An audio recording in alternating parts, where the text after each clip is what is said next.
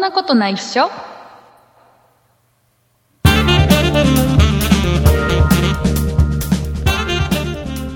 2018年7月31日、そんなことないっしょ第285回でございます。お送りいたしますのは竹内と。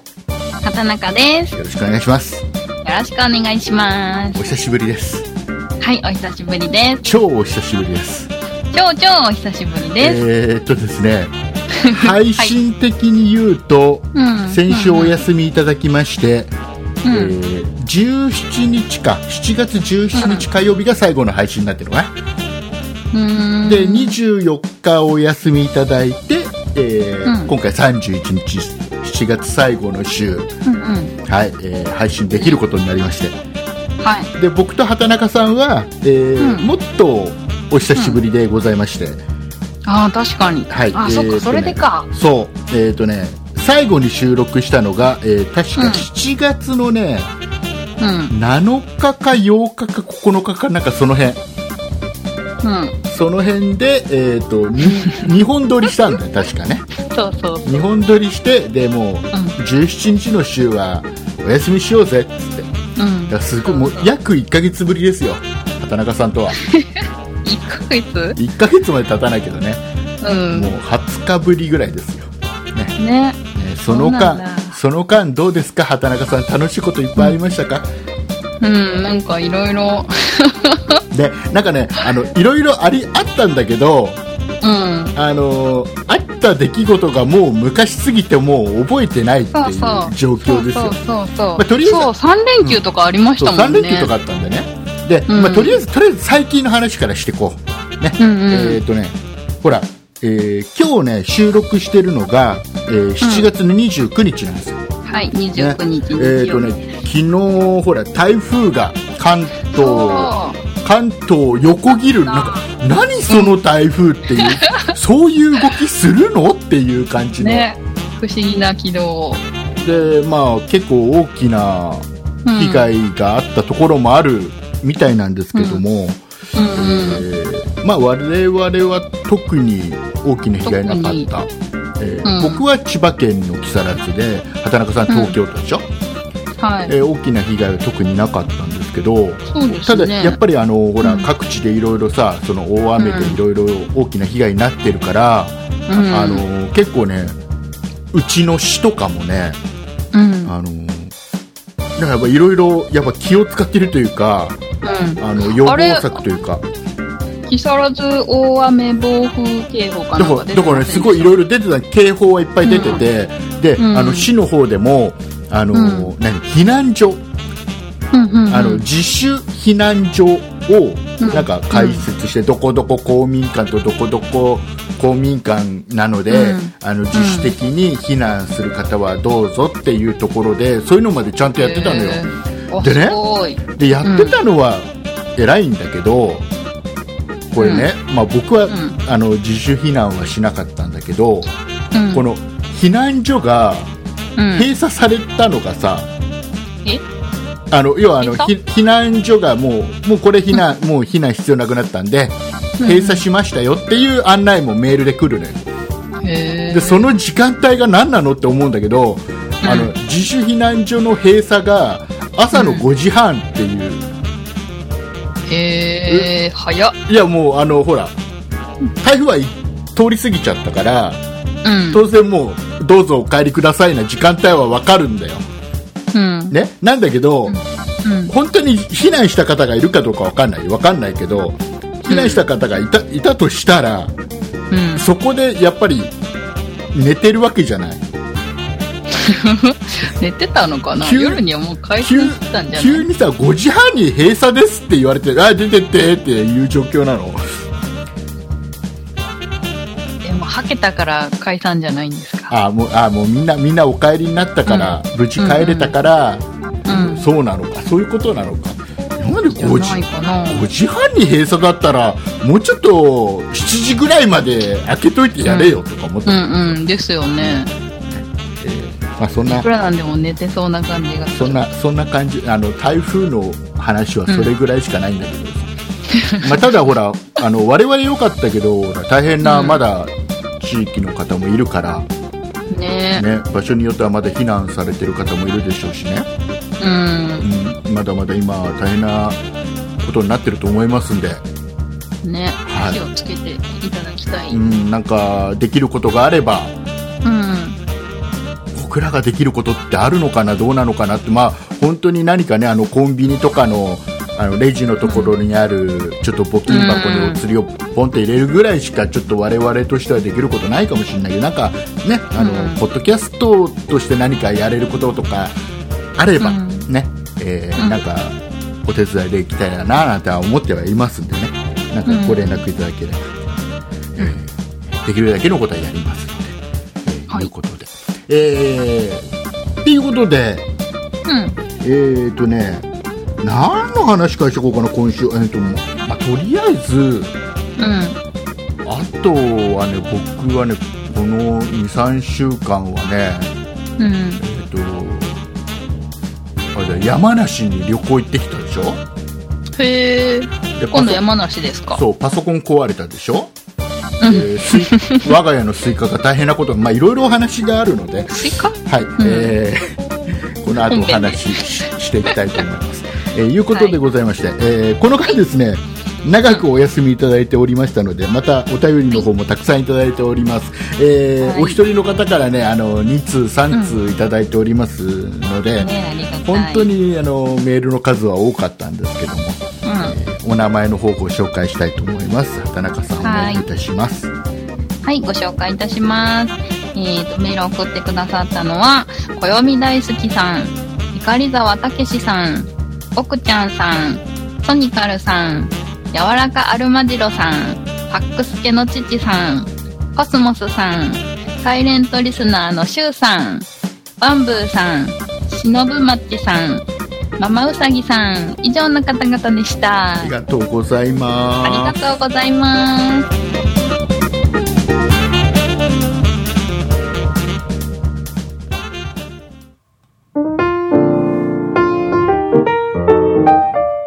こんにちは。そんないプロジェクトのゆうなです。毎日暑い日が続いていますね。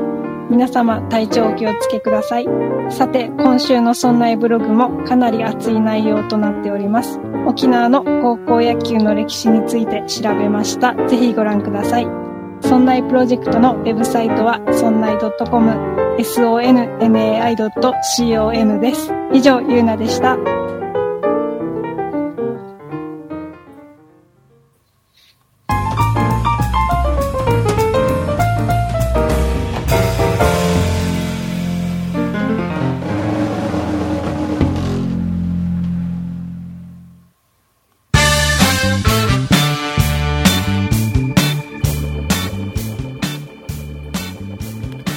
畑中さん、薬ってすごいね。薬薬ってすごい。ほう。あどのうどうしましたあのね、僕、こはいこ1週間ぐらいか、うん。うんあのね、咳がすごい出て、うん。でまあ辛い、それは。まあ、咳のしすぎでちょっと肺が痛くなるぐらい咳が出て、へーでね、熱がうん。 37.6とか、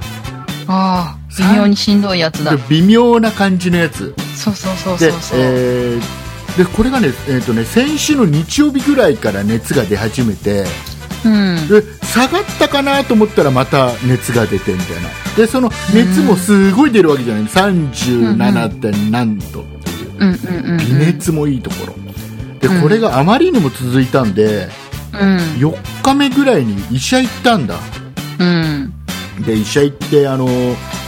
まあいろいろ何アデノウイルスうのん。検査とかさ、うん。あとなんだろう、なんたかっていうなんか検査2つぐらいやってさ、でへー検査するのに喉うの、ん喉のところにこの綿棒をちょんちょんちょんってやるのよ。うんうんねうん。綿棒ガーってやって、うえーってなってるのを2回やって、その2つの検査とも特になんともないっていうね。へだーからガ、ガーゾン、ガーした分損した感 じ。無駄なガーをした。無駄が。そうで、まあ、とりあえず、まあ、あの医者もなんだかわかんないけど、まあまあまあ、うんまあ、薬は出しと出しときますわつってうんうん。で、まあ出してくれたんだ。 4日分出してもらって、まあね、それは飲んで、うんただね、熱はね、上がらなくなったんだけど、うんあの咳がまあ止まんなくて、うんでもう医者からもらった薬もなくあらて、で咳が出てもね、夜眠れないの。うん咳で辛いで、何度も起きちゃうような状態で、うんで、今日しょうがいないから、うんあの、薬局でさ、うんあの、あれを買ってきたんだよ、あの、コンタク咳止めト、咳止ほうめ。ほうほうほしたらね、ううん大丈夫、今。あらちょっとね止まったんだ本当に悩んだら、あの、いや、これ収録1時間近く喋れないぞと、咳が出ちゃうから。どうしようかなと、今大丈夫でしょ、今のところ。らうんそう今聞きながら大丈夫かなって心配してまコしンたタックはね、素晴らしい。うんへえコンタックはい。あの薬のカプセルの人形のやつですねそうそうそう、カプセルの人形のやつね。うんうんえー、しょ翔平さんのやってるやつね。え何がですか声し声ですか ?CM、CM。えーっと、え、でね、えーっと、は旅行行ってきたんだよ、旅行。うん山梨楽しいお話ししましょう、楽しいお話ね。はい楽しいな楽えしいー、な旅行行ってきました、山梨。うん今回山梨ですよ。えーっとね、7月わあの面白い14、15、16、3連休うん3連休ね、えーあったので、13日の夜から、えー夜から13日の夜から出て山梨にはもう14日にはついてる状態にしとけば、あはあはあはあ丸々3日遊べるわけですよ、確かに、ねえーじゃあ何しに行ったのおー山梨、ねうんうんえーほうとうを食べに行きましほうとたそうであの我が家のお父さんがね僕がね、うんえー家族 にね、えーほうとう食い行こうぜっつっううんてそれ言ったのは12日ぐらいだったかなうーん12日ぐらいにほうとう食い行こうぜっつって 行動あが早いででとりあえず山梨に行く、まあ、当然当然あれですよ何の計画もないですようんあの、うん宿を取ってるわけでもなくね、うんうんでそれは取れるわけないんだよだってさ14日からの3連休でさ思いついたのが12日なんだから、ね宿が大体のところは取られてますよね宿が取れるわけがないね、えーうん当然、車中泊ですよ、うんねであのいつものようにあの現地のいい感じの温泉とかね、うんうんえーそういうとこ入って夜は近くの道の駅で、えー寝るっていう車中泊っていううんまだね子供が小学校3年生だからできる、うんえー旅行なんですけどで行ってきてねで一番最初、これ14日の朝ねこれだけはね、うん僕ねあのきちっとお父さんこれ一つだけはねちょっとみんなのために予約を取っとこうとふーいうので何あのね山中湖山中湖山中湖わかる、うん山中湖山中湖です、うん名前は聞いたことあ山る中湖で合ってるかあ違うのうーんとちょっと待って不安になったからちょっと調べようかあれ山中湖あれ川口湖の横にあるの何湖川口湖わからないぞググってほらももうどうしたどうしたちゃんいとしてつも用意周到な うもうだってもうだってさな何に、さ3週間ぐらい前山中湖で合ってるよね、山中湖山中湖で合ってる山中湖山中湖合ってる合ってる山中湖に行ってですよ、はいね、あの、山中湖の近くにあのね、うん何水陸両両両用バスはいはいはいはいあはいのちょっと山中湖の周辺の道をガーって走りのそのままそのバスが山中湖にダイビング、ダイビング、うんそのまま入ってくっていうで船になりますよってやつ、うんうんうんこれちょっとね結構あるじゃんあちこちにそういうのってあるあるそういうバスがたま最に行近くね、あれ乗ってみたいなと思ってさ、うんであったからじゃあもう朝朝一で山中湖のとこまで行ってうんでもう一番最初のそのバス乗ろうと、うんでホームページみたいなのあったから、うんよしお父さんこれ予約しとこううとん一発目の一発目のやつに予約、ね、予約ですしといてで、うんあの行くわけですうんうんよ、ね、で14日の朝もうこのそこのバスが来るところの近くまで来てるわけなんだよね、うんうん完璧完璧お父さん完璧な計画そこまでね、うんえーで朝あの携帯に電話かかってくるそのバスのうん。案内のところから電話かかってきてあの、うんご予約いただきました竹内さんでよろしいでしょうかとあ大丈夫でございます、予約しておりますともうバッチ,、うバッチリ近くまで来ておりますと大丈夫でございます、えーでうんご予約の方は、えー、と大人1名、えーうん子供1名でよろしいえええ違います大人2名でございますけどもうん子供が1人で3人ですけどもいや、うんやごばいやばいご予約が大人1名、子供1名になっております。やばいやばい。 あ、うん、そうですか。えーっと、あの、大人2名なんですけど、 大、大丈夫ですかねうんうん空きがあるから大丈夫ですよって言われてね、よかっあた、おー父さん、よかったお父さんよ かった。で、危ない。でさ、うん。あのあれもう山中時間ま時間までちょっと時間あったから山中湖で、うん。あのちょっとね散うん散策っつうの、なんつうのちょっと山中湖見ようぜ、うん。えーしたらあのは白鳥うん。のお白鳥親子、いたのうん、親子がね、あのうんうんいるのよいるんだ。でいるのすっごい近くにいるのうん。でしたらねそのうちその親子がねうん。陸にあや上がってくるのそうなんだ。親子親子が、でえ、歩くのとかなんか珍しそくうないそうそうで上がってきて「おなななななな何何これ?」とか思ってしたら近くのボートのおっちゃんがうん。餌あげるんだよ、へだからえ。それ分かってるのこの時間になるとうんうんうんうん餌がもらえるの分かっててとことこ来るのよへでえ。母親が最初に行くんだよねで子供がついてくるのそれにうんうんでうん。父親は一番後からなんか様子見ながら来る、へえ。そんなんでちょっとほっこりしながらねうん。でで、まあ、時間になってうん。そのバス乗ったんだけどさうんうん。なんかね山中湖のなんかねなんかいろいろ説明するんだよ、バスバスガイドみたいな人がいてさ、あ、ちゃんといいらっしゃるんそうですそうね。そうそうでなんかねその中でね、うん。あの木更津とうん。木更津市とあとそうのん木更津市の隣の袖ヶ浦市ね、うん。この名前の由来を説明し始めるのね、え、なんであのね山梨な大の和に大和武はいって聞いはたことでしょ、それが結局あるああるの木更津でうんぬんってあってあるのよ大和だけどうん木更津でさ、でそれがなんかあっちの方にもなんか行ったっていう話になっててい。うーん。でなんか、その流れで木更津の由来はこうで、うん袖ヶ浦っていうのはそ、うんなんたかの袖袖のなんたかで袖ヶ浦で木更津市 はあのなんか君更津君更津君更津君更津木更津みたいな説明をするのねうん。え知ってるっちゅう話 だよね地元だからねそんな説明を、まあ、ドヤドヤ顔でされても木更津から来てますけどみたいなへでそんなんで楽しんでねえ。でねえーっとねその後あれですほうとうを食べてほうとうだからつい、うん。うもんメイン、メイうン。そっから先はねもうよく覚えてないから、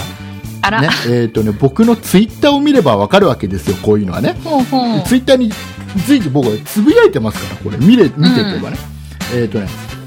えーっとねほうとう食べてるのはね7月14日え14ーこ日、れ1日目。ツイッターってあれかこれ時間まで出ないのかああ、何時間前とか何日前出とか。ないのかなあ出る出る出る出る出る出る出る出るね出る出るえっ、とねうん。見てこうか見てこうかほうとうあほうとうあこれ時間ダメだなダメこ俺もリアルタイムでつぶやいてねえや俺えっとね7月14日ね朝うーんとうん何時ぐらいだよ10時だかなんだかうん。ねえー、にほうとう食べてほうとううまいってつぶやいてえ、朝食べたんだ。お朝朝というかまあ昼に近いよねいる10 10時11時ぐらいだからうん。ほうとううまかったーえーまあ、とりあえずほうとう食ってきゃ間違いないよねまあまあまあ。でもね、あのね、これ僕、ツイッターとかうで、いろいろ、あのー聞いたの。その、ん。うん。山、山梨でなんか美味しいものみたいな。うんうんでうん。そんな流れでさ、ほうとうってどこがうまいのって山梨の人に聞くと、うん。あのね、わからない。えなんでかって言ったら、ほうとうっていうのは家庭料理だから、山梨の人は店になんか食べに行かないと。あ家でなるほど食うものらしいのね。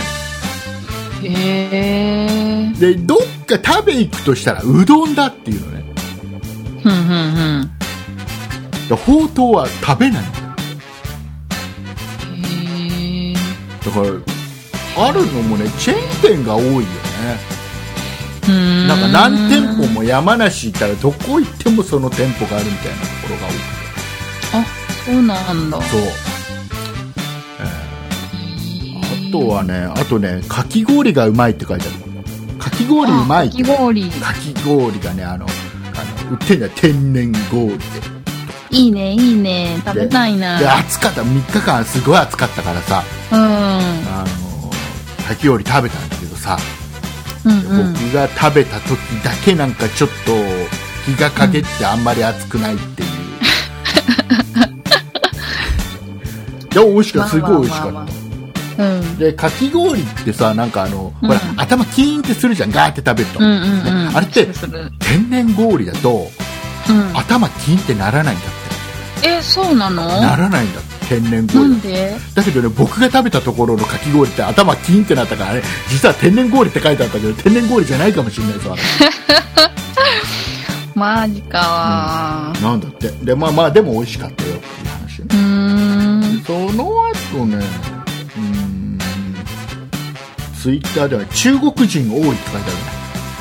え、どこも多いよ。るね。なんかね、やたら山梨県は中国人が多かった。えなんな今なん、山梨は中国人ブーム、あ、違う違う、中国人は山梨ブームなの。ー、えー、知らない。なんかそれぐら全国い的に多いイメージなんですけど。ああ、そう。うん。あとなんか北海道が 乗っ取られるとか。北あ北海道が乗っ取られるっていう都市伝説、まあ、それ話ずれるからやめとこうほ違う 時にしようねあとあ、はいそうこれほら夏の富士山はうん。うねあ朝が一番綺麗に見れるーん。らしいようん。さあ次行こう か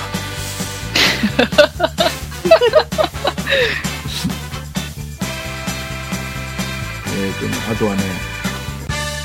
あこういったあのね河口湖北原ミュージアム、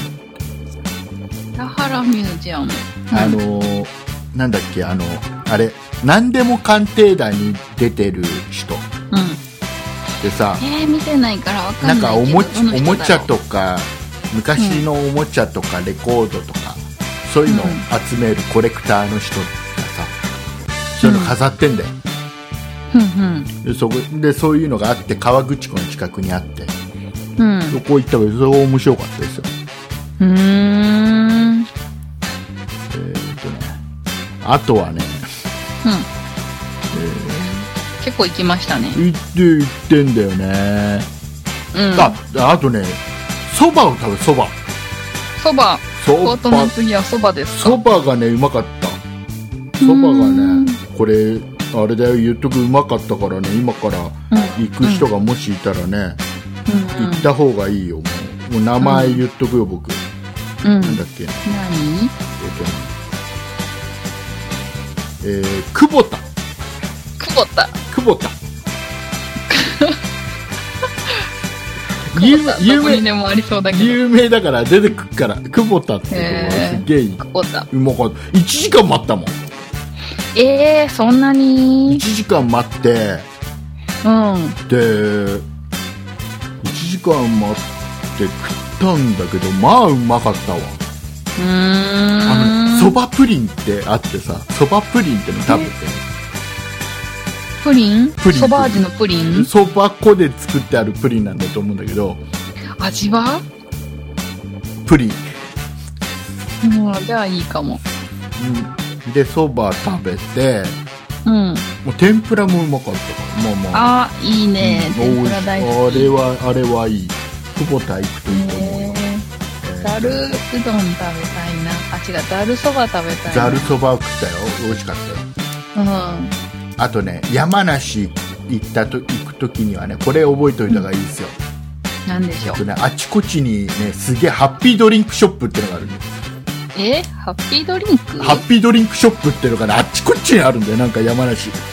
へー走ってると流ね行走ってるあれさっきも見たハッピードリンクショップてるんこれだなんだと思うハッピードリンクショップうなんだろう。富士山の水うん違う何あのねうん。自動販売機がなんか45個並んでる道うん道んとこ道の脇のところにうん。でそこに看板が必ず「ハッピードリンクショップ」って書いてあるへだからー普通よりもうん。ちょっと安いよ普通の販売機よりもちょっと安いよ、 120円のところ100円で買える。なんかそんな感じそんな感じうんでハッピードリンクショップって書いてあるうん。うん。の最初すげえ気になるハッピードリンクショップって何なんだと思ってうん。なんかなんか買ったらさそこでなんか買ったらなんかたまにすげえラッキーなことが起きるのかなってうんうん。当たり付きの自販機とかね。そうそうそうそうそんなんじゃないんだって普通になんかどっかの業者が場所借りて、うん。自販機を並べて置いといてうんで。なんかハッピードリンクショップって名前つけてるあちこちにいっぱいすごいいっぱいあってなんか儲かりそであとあとおすすめう。うん。おすすめ。忍びの里あ、出た。あれしあ知ってる知ってる 知らいないけど。なんだなんだなんだてか、なんかこの間もなんか、なんとかの月ってあったじゃないですか。えこあんれな月でしたっけあ違う違ぐう群馬で。ここここここは忍びの里はあの、うんすごい結構ちゃんとした忍者ショーが見れるあ、忍者ショーが見れそるうんだ。そうそうそうそうそうへーなんかからくり屋敷みたいなのもあるんだけどそれいいな、面白そう。あのちゃんとした忍者ショーが見れてうん。あのあれだよあのちゃんとほらあのみんな有名な浮浮田くんもねあの何おをす聞すいたくんって浮。田くんもおすすめあのカマヌンチャクでおすおなじみの浮田くんもおすすえめー、しわてる、かんない。カマヌンチャク。浮田くん何まあいいやいいや知らなきゃゆるキャラえあのいやいやあの昔「オールナイトフジ」によく出てて、えートンネルズがあの隠し芸大会でカマヌンチャクやってそれ指導した、まあまあいいやあでー、わねかんないや。えっ、とでねそのうん。うん。あれだよほんちゃんとあの真剣であのなんか何居合抜きみたいなへー。とかねあとなんか忍忍者ってさほらなんか2本指でさ、こうやってうんうん。さね、両手でこうやって構えるじゃん、なんとなくわかる、ね、に、にんにんってやるじゃん2本指立ててわ、かるわかるわかるわかるわかるわかる。これドローンのポーズですよ、ね。これってねどっちの指どっちの手が上だかわかるえー、右。えこれ右が上じゃん左が上なんだよこれー、そうなんだそう。そうそう習った、へーあのみあのね2本指右手と左指2本指出すでしょうんうんうん、うん。人差し指と中指出すでしょ、右手がこれがあの剣なんだってえー、そうな左んだ。左手はこれ鞘なんだえ、そうなのそうだから右の剣を左に収めるから左が上なうーん。うん。のなんか右を上にするじゃん右手だと、いや間違いなんだって、い。へ言ってたあの。の忍びの里で言ってたから間違いないと、そうなんだ。えーそんなもんかなななんか忍びの話広げてもいいおいよいよなんかテレビで見たんですけど、海外で忍びのなんか年収が1億を超えるとかって言ってて、で、なんか、でも人が少なくてとかっていうのですごい ニュースになってたんだどっうて。いうどういうこと ど ういうこと、なんか海外、海外で、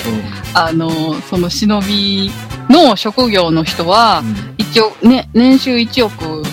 超えるんだけど人が少なくてとかっていう話でそんなに稼げるのになんで少ないんだみたいな誰かなんか問い合わせが誰からそのお給金をもらっているんだいわかんないうんわわかんないですけどなんかそういう情報が海外で広まっちゃったみたいで、うんで黄河の里かなんかがあるところに、うんこ黄河だったかな、うん伊賀か忘れたけど、うんなんか問い合わせがあってそこの,、あのほあの市かなんかのホームページになんかそういう問い合わせがどうのこうのとかっていうのあが載るようなぐらいのなんか話題になあっちゃっ噂たがっていう広のをまっちゃって本当に日本に行って忍びになれば忍者になれば、うん、すげえ稼げるんだって思った外人がいっぱいいるんだ、いるかもしれない、うん、ななんだか なもうじゃあもう、ねもう分かったわじゃあじゃああのひ一つあのそのさっき僕が言った、なんだっけえっ、とねこれこれこれえっ、と河口湖北原ミュージアムで得た情報一つ、ほうほうね、ほらあのー畑中さんすごいモンチッチ好きじゃん、言った覚えはないけど好きだとして、モンチッチ大好きでしょうん、モンチッチってほら何加えてる親指、親指加えてるイメージあるでしょ、うんね、今のモンチッチ親指加えてないんだよえ何加えるのえ哺乳瓶ー、哺乳モンチッチじゃ瓶な哺くない乳瓶を持ってて哺乳瓶を加えるのねああ、でえーだから結う局ん手,、手を加えてる感じなん手の先を加えてる感じなんだけど、それが哺乳瓶になってる、でなんでかって言ったらうんあのモンチッチが要は親指加えてるじゃんうん昔からね、うん、でそれって子供の教育に良くないっていうねどこ物言いがついたらしくてなんでよくない のだからいい癖じゃないでしょ指加えるってでその子供向けの価格帯のやつ比較的安めのやつっていうのは、うん哺乳瓶なのほうで逆にちょっと値段の高い何万円もするようなやつとかうんは今でも親指なんだあああの現役時代からのファン用にみたいな感じなのかなわかんないだから子供にあまり影響がないような価格帯のやつは高いやつはうん親指だけど、比うん較的安いやつはうん今もう親指を加えてないんだモンチッチへほらーもう全国のモンチッチ好きな方は今もうああ大変ですねなんか両方の意見に合わせなきゃいけないみたいな大変大変なんだと思いますえー、いうことではい僕が山梨あ山梨あと最後最後あそこあそこ行ったんだよあのどこどこシャトレーゼの工場に行ったんだよシャトレーゼシャトレーゼを知らないのあ知ってますよ知ってるでしょ、あシャのーケーキ屋さんですよそうねケーケキ屋ーさキんとかアイスとかそうそうそう、ねあれうん今あちこちでみね買うでしょうんうんでねシャトレーゼの工場があるのよ山梨にねででそこの工場見学行けるっつうんで、あいいですねねなんかもらえそ工場見学に行ったのさ、ううん、うんそしたらさ、中学駐車場の入り口でさ警備員の人がさ暑い中うん看板持ってんの、まあ大で変でその看板が、うんあのーご予約の方のみ入れますっていう看板おをっねとお父さんは予約しないで行ってるから当然なんだね、いやもうそこはもう素通りしてみ たのねでちょっと脇止めて、うんちょっと待てよとそんなことは僕の僕の調べたルルブには書いてなかったぞと予約要予約なんて、うんでうん調べたら、うん7月1日から予約が必要になりましたとあでショックがでかくてーうんそのその時になんか予約入れて入れたりとかでもうだ、うんもうしょうがないダメ元だと思って U ターンして、うんうん戻ってで警備員の人のところにさちょっと止めて「すいません予約してないんですけど」ってう言ったらそしたら警備員の人がさ「んうあん今ちょうど入れるからどうぞ」ってまあで入れたの入れたのね、うんうんラッキーすげえラッキーと思ってうんでシャトレーゼの工場見学ってやっぱアイスうんを作ってるところとうんあとあのあのあんあんを作ってるところのの工場見学してで最後がね、うシャトレーゼおすすめなおおすすめなのがうん工場見学が終わるとうんなんかねちょっと広場みたいのがあるのよそこの広場でうんアイスが食べ放題なのわあ食べ放題ただ嬉しいただだよただ本当に何も取られない入場料も何も取られないのよげえアイスがうんとそねれいいな全部でね8種類ぐらい置いてあったかなうん、えー、いいなー食べ放題そこのアイス食べ放題どうんんだけ食ってもいいのすげえただアイスそんなに食えないよねそうですよね確かにでもなんかねいた一生懸命食べてた女の子ちっちゃい女の子とかねうん6本食べたとか8本食べたとか言ってたからあの木の棒についたアイスなんだそう木棒木のなんか棒をカップにこうすくあいそ系うかと思ってそういうんじゃないそういうんじゃない全部棒アイあーおーいやー8種類行きたいなス僕は4つぐらいしか食えなかったけどねおーいや楽しかったですよいいですねあとあそこ行ったあそこ行ったあの信玄餅のうん工場見学行ってうんへえきたであのい信っぱいありますね工場、ねで信玄餅ソフト、うんあそあうなんかありましたソねフトクリームになんか餅が乗ってしきな粉と、なんか蜜かかってるやつ、まあまあまあまあ美味しかっまあまあねたですで工場見学してるとやっぱりあの、うん高いところから工場下,、に下に見るじゃん高いところろから見るじゃん、窓がうんガラスの窓があ窓から見るんだそうそうそうそうするとさ、へーうんあの信玄餅の工場はさ窓のこの何縁のところっつうのうんそこ外が向こう側のね縁のところにさ、んなんかね、あの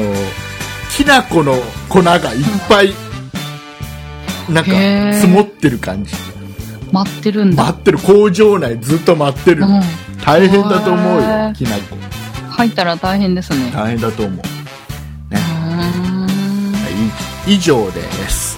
僕以の上ですか山梨の楽しかったのは以上えでー、す、シャトレーゼ行きたいシャトレーゼはおすすめ面白かった、うんあとは、えーとんお蕎麦屋さん久保田が楽しかったです、うんおそば食べたいでね、あのツイッター Twitter でねツイッターとかツイキャスを使って、うん山梨行くんだどっか山梨のいいところなんて言っうんうんてでたくさんいろんな方からいろんな情報をもらいましてうん DM とかねツイッターのそのリツイートみたいなのをいただいて、本当にありがとうございます情報いただいて、うんわざわざねお友達にね聞いてもらったりしてね、情報くれまたあり優して、しい本当にあのーおかげさまで楽しい旅行ができましたありがとうございますうんよかったです、はい、えーいうことで、えーとね、あと山梨と、あと、この間何があったかな、ツイッターを見ると分かるんで、思い出すんで、ツイッターを見るとね、うんほら、ほら、書いてあるよ、7月16日、シャトレーゼアイス食べ放題無料っていうツイートしてる、なんちゅうツイートだ、これ、意味分かんないな、反則メールえーとね、えーとね、ああ、なんかね、これなんだろうね、えーとね、5日前、5日前だからいつだろう、これ。今日が、今日が29だから、 24 20 24ぐらいか、24日ぐらいにね、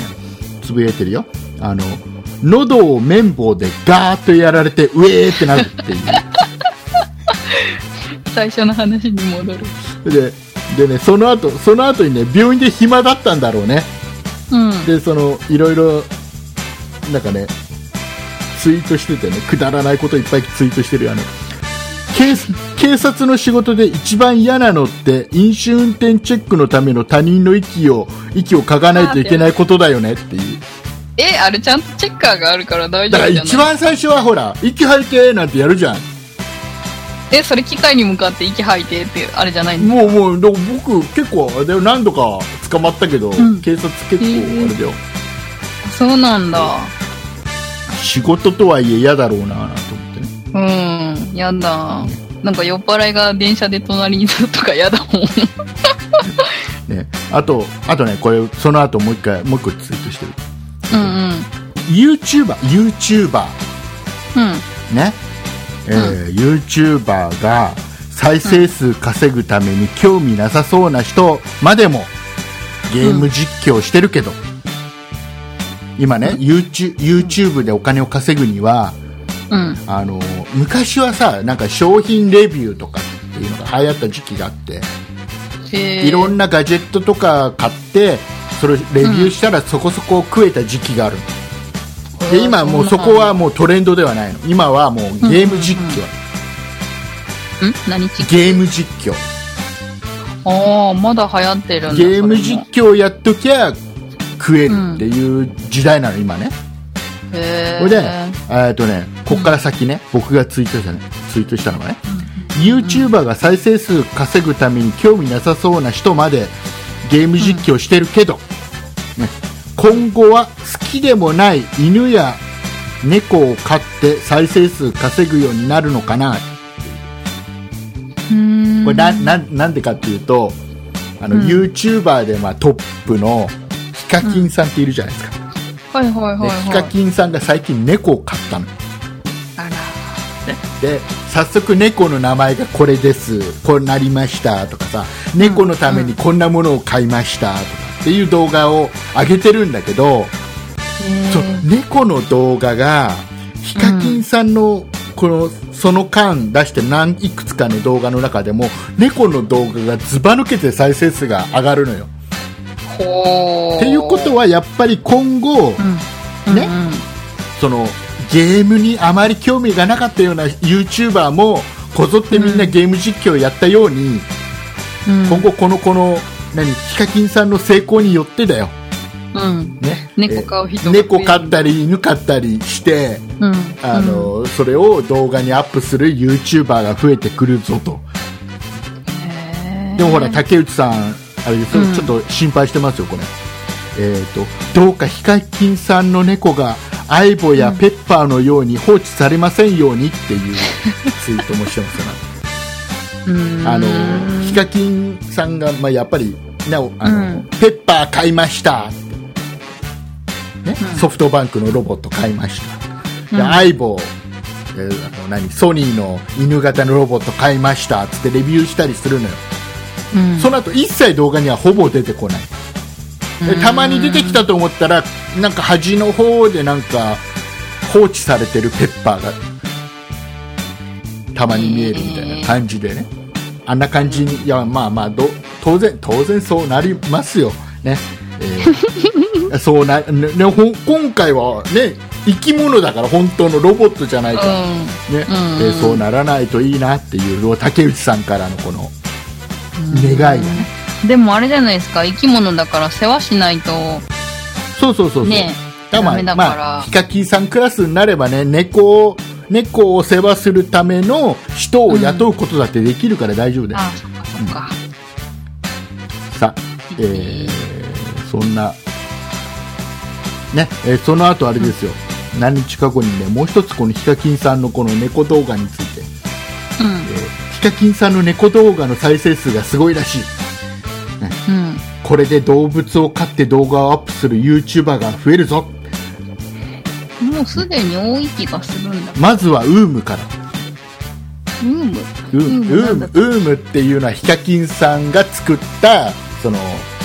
YouTuber の事務所ですよここにゆあの有名 YouTuber が結構はじめ社長とかねうんみんなそこにいるのよ、うん有名今有名な YouTuber みんなそこにいるそこの事務所がすごいんだよ結構売り込みがうまいんでええ3人ぐらいしかわかんないですね。だからきっとだから結構ねだから人あヒカキンさんあれで再生数すごい上がってるじゃあやろうぜっていううん。 YouTuber が多分ユウームの中から結構出てくるぞという僕の予想ねさあ、えー以上ですはい。あでねでね僕思ったの思ったのそのヒカキンさんのね、そのうん。まあ、そそのね猫な話は本当にまあ冗談半分で書いてるんだけどうん。真面目に思ったのがねこのヒカキンさんってさもともとね、YouTube 始めた時っていうのはうん。まだスーパーで、うん。えー働いてたのよへふスえ。ーパーで働きながら YouTube をやってた、で YouTube もね別にお金にならなかったのその時はヒカうキンさんが始めた時はね、ん。うん。で本当にヒカキンさんはその、うん。 YouTube で動画をアップして、まあ、たくさんの人に自分の動画を見てもらうのが、うん。まあ、楽しいとうん。お金にも何もならないけども YouTube 楽しいっていうんでやってたのうん。で、えー働きながらやっててでそのううちんそれが、あの動画が再生数,、によってお金になるようになり収益化できるようになり、うんあっという間にもう今となってはもう大金持ちですよ、ね、すごいねね。年間何億も稼ぐうようになりましたよん。うん。ねいいな YouTuber ってポッドキャスターはポッドキャスターは、うん。うん。えー働きながらうんやっ。てますよ、頑張って、うんうねん。は7年8年やってま すよ、えーうん一向に収益化できる感じが一切ない、うん。今のところねね。いつかポッドキャストもそうなるのかななったらいいな。あでもね海外のポッドキャスターってすげえうん。儲けてるポッドキャスターもいるらしいよ、えー、どうやってそれやろう。じゃあそれはもうスポンサーつけてるんだと思うんだけど独自にだから日本でもいますよだから番組によってはうん。スポンサーがついてるポッドキャストもちらほら出てきてるけど、うん。あのーただ、うん、とおそらくそのポッドキャストだけで食べてるいうポッドキャスターはいない日日本に。は多分いないと思ううん。ポッドキャストだけで食べてるっていううんで。も海外ではいるらしい、へーまあ、スポンサーついたらついたでねうん。あのほら話せることもさちょっと制限されたりするのも嫌じゃうん。ん、ね、YouTube みたいにさその何スポンサーとの直接の絡みがあまりない感じだといいんだろうけうどさ YouTube が勝手にね CM をつけてるだけだから、うんあまり気にしなくても動画上げられたりするうん。けどなんかねちょっと夢をヒカキンさんのそういうなんか猫あー猫の動画してんだまたこれですごいことになるんだなヒカキンさんって思いながらねうん。へえー見ながらあーでもポッドキャスターってって思ってたっていうー悲しい悲しいポッドキャスターの話してみましたよはい。はいあでねでねほらそんなそんなね、ポッドキャスターですけどもうねあのーありがたいことにですよ、ん。うん。ねえーお誕生日を祝っていただけるわけでおす、ーですね。えー私竹内6月14日がお誕生日でございました、うんえー前後1ヶ月、えー誕生日プレゼントを募集いたしますなんてふざけたことを言いました、うん。ねえー、と Amazon の欲しいものリストを公開して、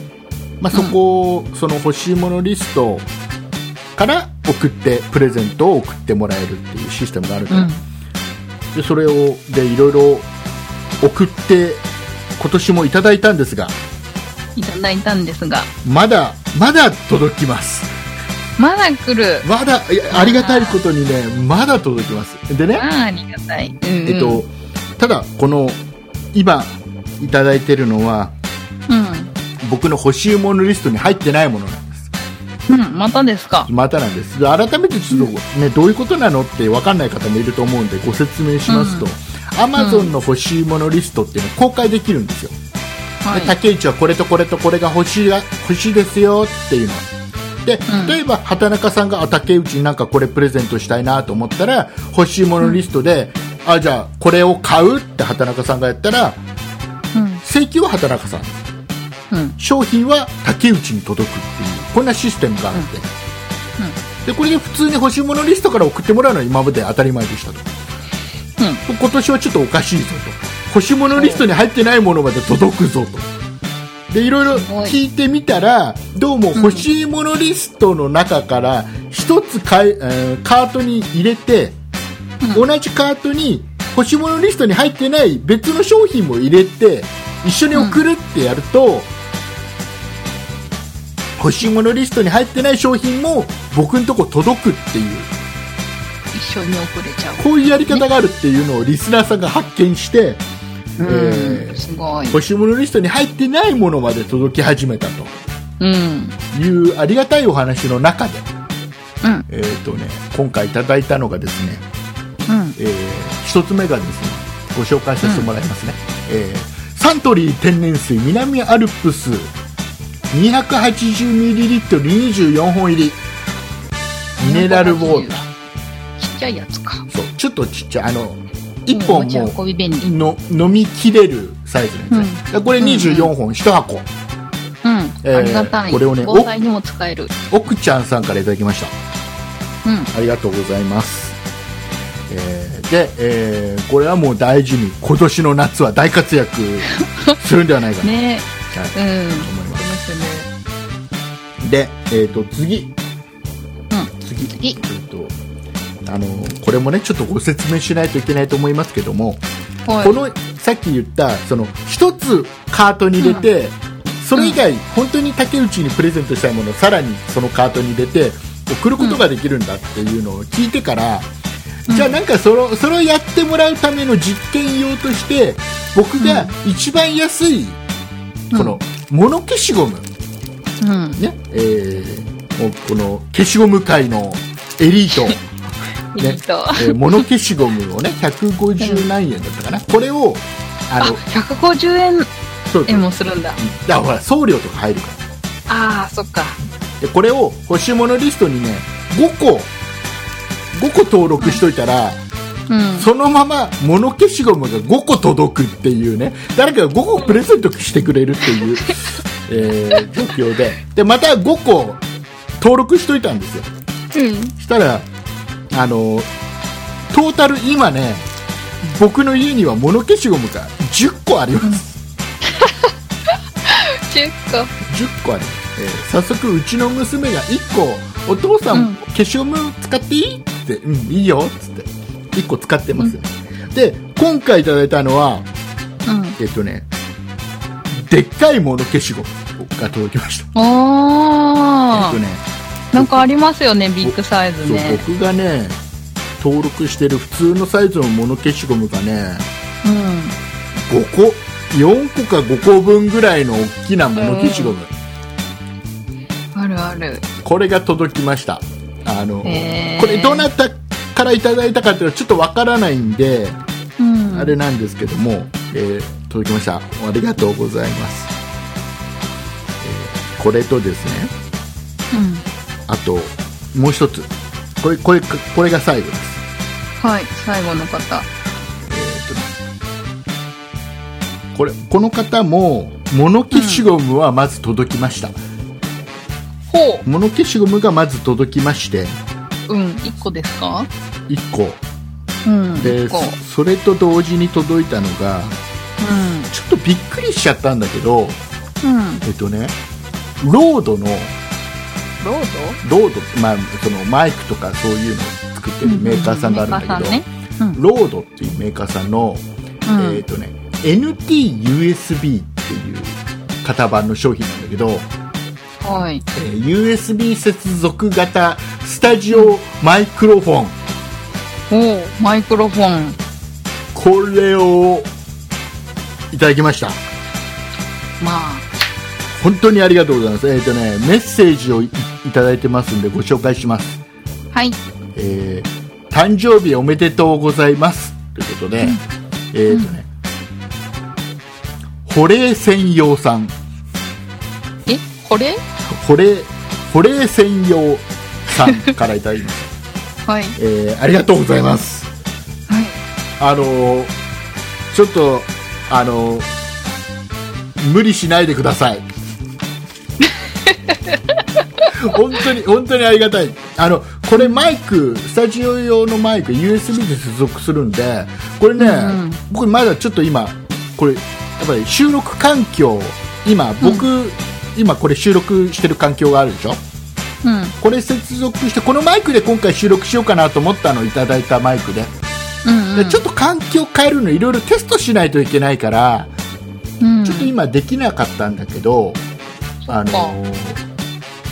これちょっとそのうち使いたいと思います。はい、楽しみにあしてまのすと。ても良いマイクなのでうん、楽しみ。使いたいと思いますあのであとはこのロードの NTUSB ってこう商品は、うん、えっとね、これからポッドキャスト始めたいっていう人にはうん。すごくいいと思うえー、あとあの何生配信で何かやりたい人とか、うんうんうんうん。えーそういうことなんかゲームの実況みたいなことをやりたい人とかにはすごくいいと思うえあのねちゃんと自分のー、うん。このマイクのところにねイヤホンジャックがついててイヤホンであの自分の声とうん、あとパソコンから流れる音っていうのが同時に聞くモニターできるのねうーん、で例えばゲームやりながらとかさうん、だからこう僕こういう収録の時とかっていうのは自分の声と畑中さんは今ねそのネットでつないで会話してるでしょだから畑中さんの声とかモニターでしながら録音できたりするからすごい、うーんうんいいと思うこえれじからゃあ自分で喋りのイヤホンさしとけばそこから自分の声とそうそそれ以外の声も聞こえるそうそうそうそうそうそんな環境が作れるんでねすごくいいかなと思います。うはい。あへりえがとうございまいす。いね。なちょっと欲しいなえーということで、えー多分ね、うん畑中さんが、あの、うん年末のね、畑中さんのお誕生日にはね、欲しいものリストにこれ入れちゃうと思いますんでね、うんそうしようそうしよ うって、そうしようって言ったよ。そうしよはいいうことで、あのー多分これで、あのー欲しいものリストからの今年のお誕生日プレゼントをう、うん、本当に、あのー最後かと思い今年も、えーたくさんの方からお誕生日プレゼントいただきました本当にありがとうございますね皆さんありがとうございます、で、あのーまあ、ちょっとね番組上でご紹介するかどうか悩んでば結局、まあ、紹介しない方がいいかなとは思ったん思ったんでね、えーご紹介しないんですけど、あの今回、あのー、1人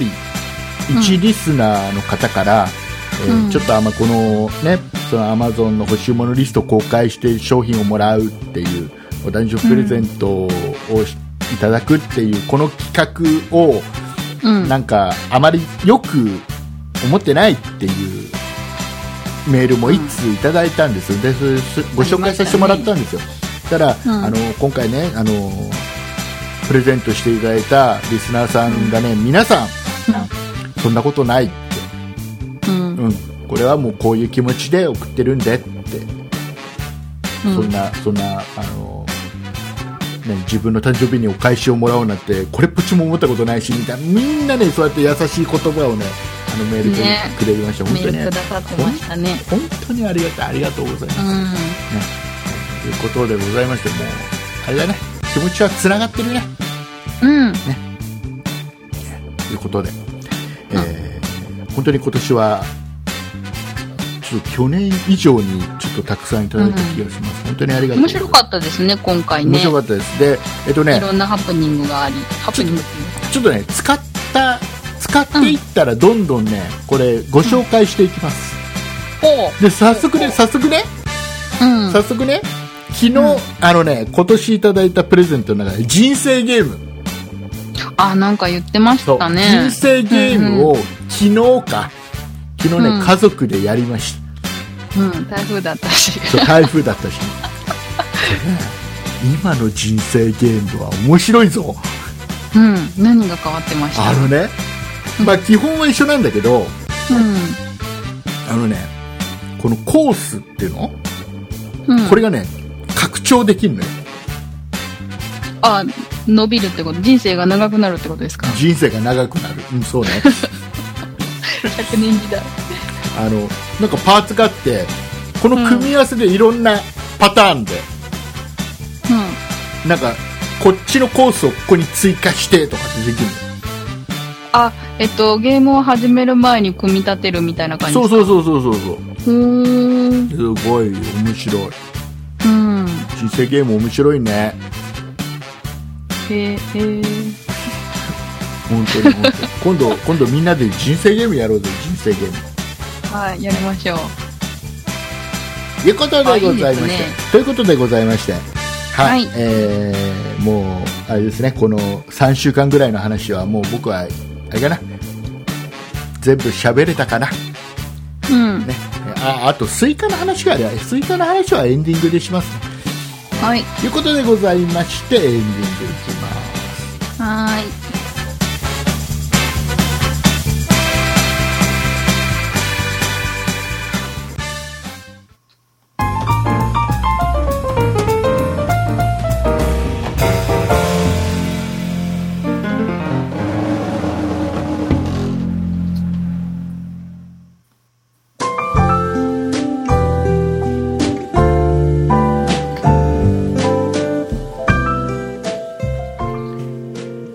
えー、と私誕生日プレゼントでいただいた商品一つご紹介し損ねてたものがございましてあ、そうですか。なんでしょう。はいえー、とね、うんもう一ついただいたのが同志社の同志社の同志社の本えかー、となねえー、とねうん。製氷カップ M 蓋付き4個セットいただきましたありがとうございますえ、水から氷作るやつですそか。うそうそううこれ何かっていうと、へーあうんのこうれん多分ね、ぼこの番組をね、多分ね、去年とかも聞いてくれてたんだろうね。うん。あのー僕がかき氷をね、うん。うん。かき氷機ですっげえふわっふわにできるかき氷機があるんだ、すげえんだって話をね、去年か一昨年してるのよ。うん、なんか、うん。ね。で、うんうんその、それ用のうん。氷を作るうん。製氷カップへ4個これあるとね便利なあのね、うん意外とねこの製氷カップ1個で、ー。うん。えー結構1個作るとね氷1個なくなるぐらいだから、1個半ぐらいなくなるのかな、へー。氷ね多く作っとくとねこれいいのいっぱい何人かでさ、親戚来てさ「おい前から食ってみ」うんっつって作ってるとすぐに氷なくなっちゃうからこうーん。れありがたい4つ本当ありがたいこういうのはねはい、えーありがとうございます なんか畑中さんこの製氷パカップはあれだねあまり響かないねえいやー。かき氷機を持っていないからだねあ、多分ありますよ、実家に。あるのま、まだあるのかななあのあれ違この頃うになんかあった気がす違る。う違うふわっふわにできるかき氷機だよそれはないですよ。これを買わなきゃダメだよ。えーいうことでございまして。はい。はい。えっ、ー、とね、なんだっけ、スイカの話しなきゃいけうんうん、スイカスイカ。ない。ね。スイカ、我が家今年、スイカを、うん。庭でスイカを育ててるんです。えー、あのね、今年ね、うん。あの、庭の端に、ちっちゃい花壇みたいのを作ってるの。うん、でそこにうんまあ、面白半分で、うん。あの、ホームセンター行った時に、うん。あの、プチトマトの苗と、うん。じゃあなんなんかちょっともう一個なんか植えようぜなんつってで、うんダメ元でじゃあこれスイカ買おうぜっつってへでー。スイカの苗を買って植えといたの、あ、種じゃなくて苗なんだ。苗を植えといたのしたらさ、うん。うんうん。あの今年はまあ暑いから余計なのかわかんないんだけど、うん。まあすくすくと伸びまして取っちゃったもうねプチ、うんプチトマトはねうん。ここ1ヶ月とか買ってないね買ってないうんもうあ、もう終わっちゃったボコボコボコボコできるから1個の苗だけで、ほうほうほうほもうそれなんか収穫してるだけで常に冷蔵庫にはプチトマトがいっぱいあるみたいなう。わあ、いい。ほいでスイカって意外と難しいらしいんだけど、一1個ね、ねうんできたのよ、大きくなってきたやのっで、うんうんうん。あの毎日少しずつ大きくなって、もうこれうもんうこの成長が早いことあの、まあまあ。しつなんかねうん。 1日目は、まあ、ちょっと小さめであなんかスイカっぽいのできたなって思ったら、うん次の日にはあちょっとしましまっぽいのができてるぞねえ、面白い。でその次の日ぐらいにはもう拳台ぐらいになってるのへえ。早いと思って、うこれはちょっと楽しみだなとうん。で、えーもうだいぶね、しし黒いしましまもはっきり見えてきたぐうらい、ん。わあ、スイこカれだ。楽しみだと思って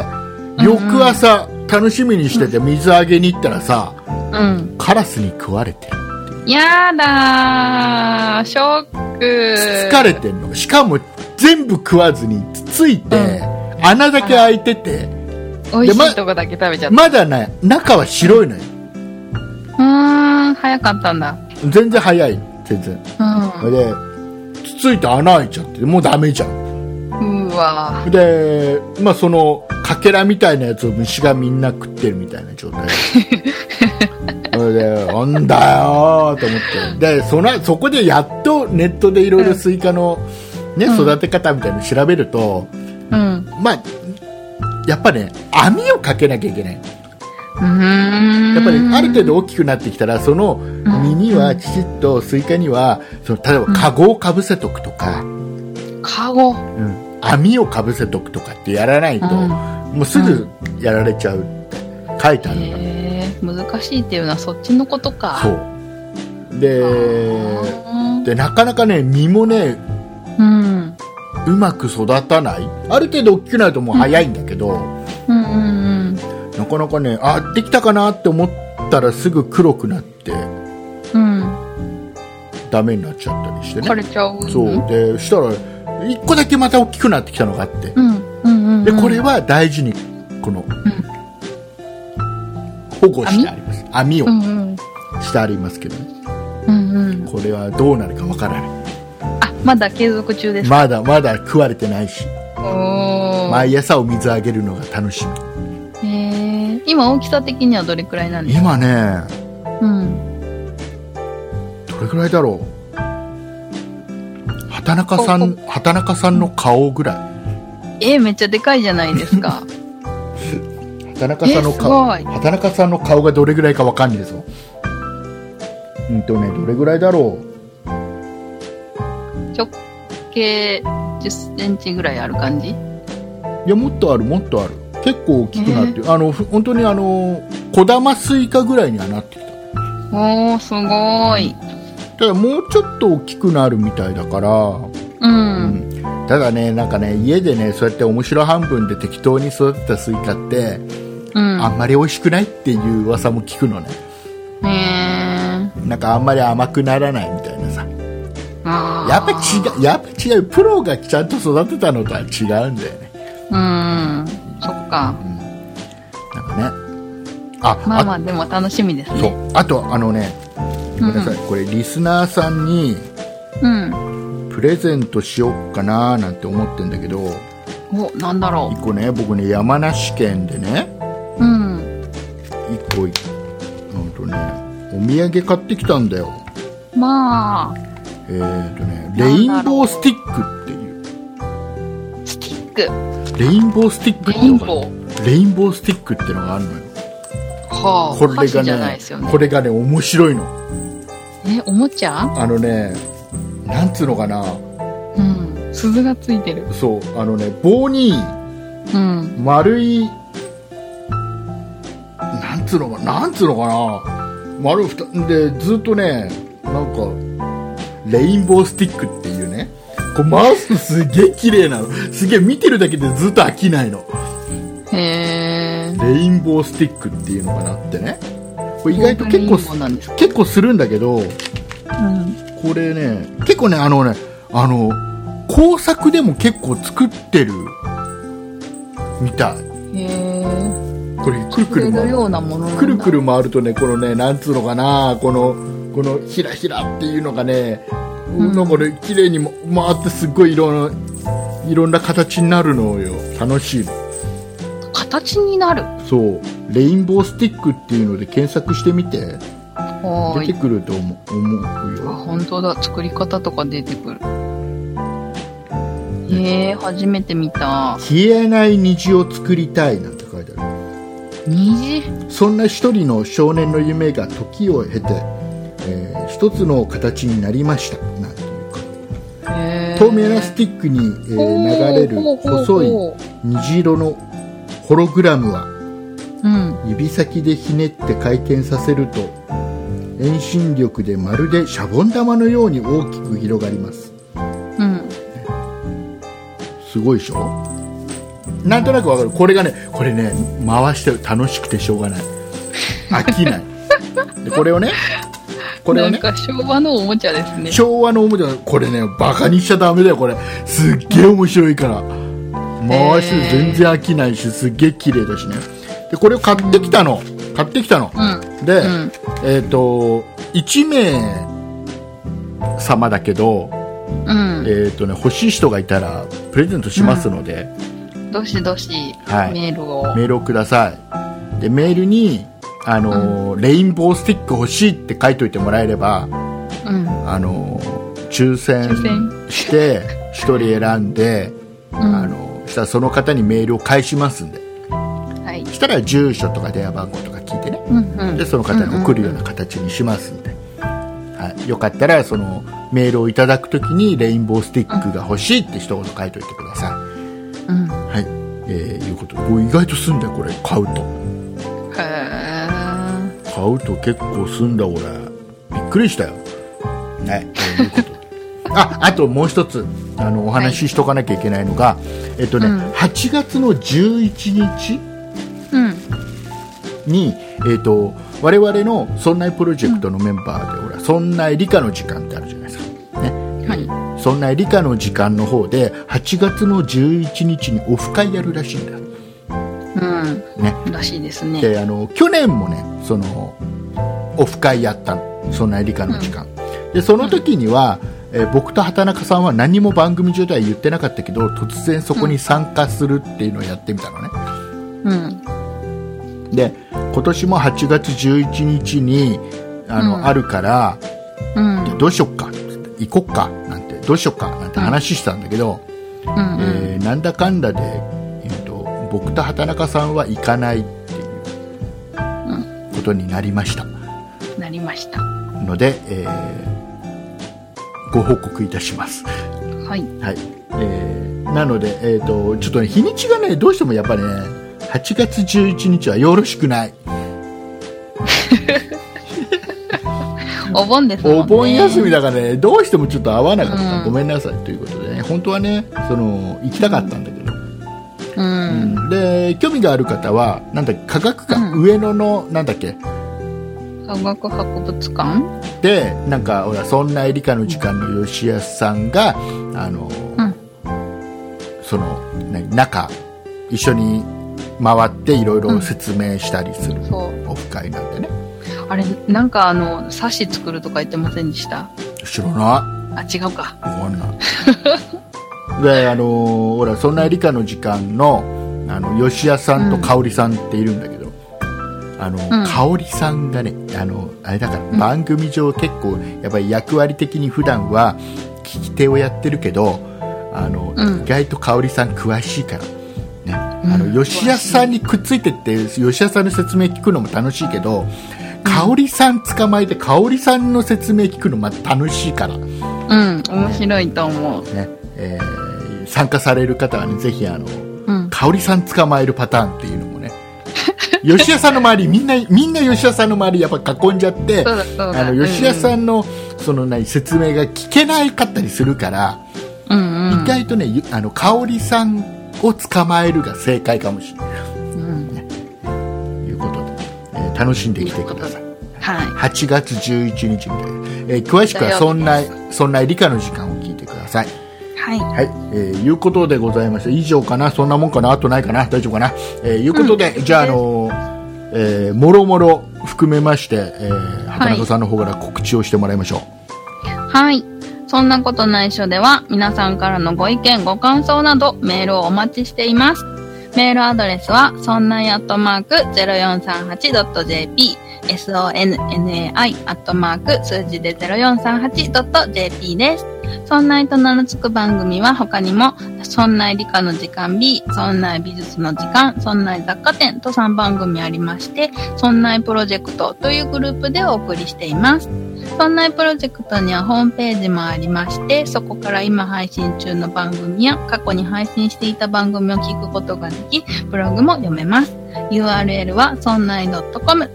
sonnai.com となっています。また、Twitter や YouTube もやっていますので、そちらは、えー、そんない P で検索してみてください。以上です。はい、ありがとうございます。はい。えっ、と、今週ちょっとメールを紹介してないぞ。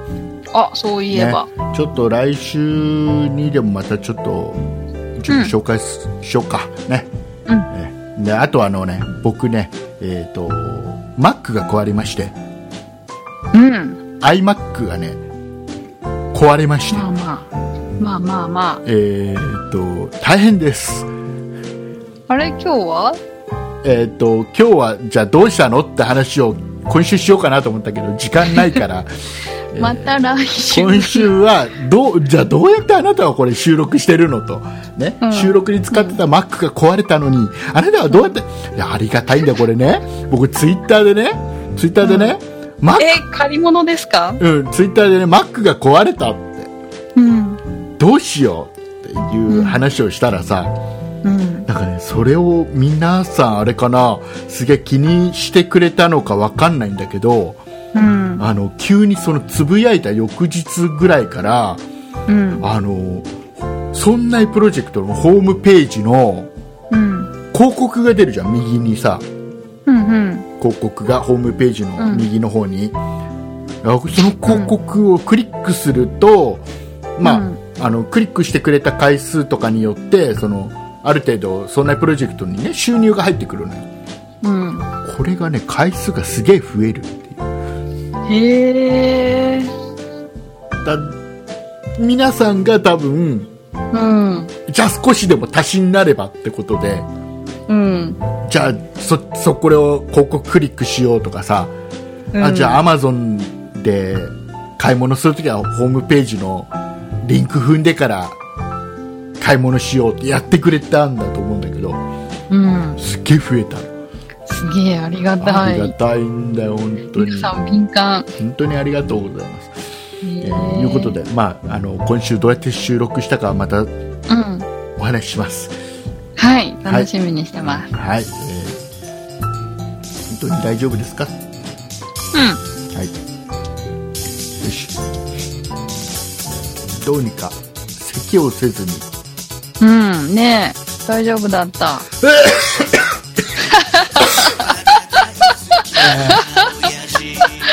くしゃみが出た。いや、もうね。 ねえよし。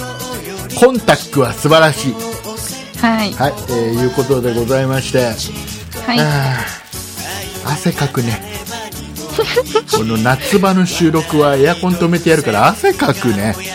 ね何のために風呂入ったんだって話だよ ね。え。最後にシャワー浴びて。ねなんか台風去ってすぐなんか暑くなりましたね。ね蒸し暑かったね。うんえーいうことでございまして。はい。お送りいたしましたのは竹内とあ畑中でした。ありがとうございましたりがとうございました。やってきましたイカオヤ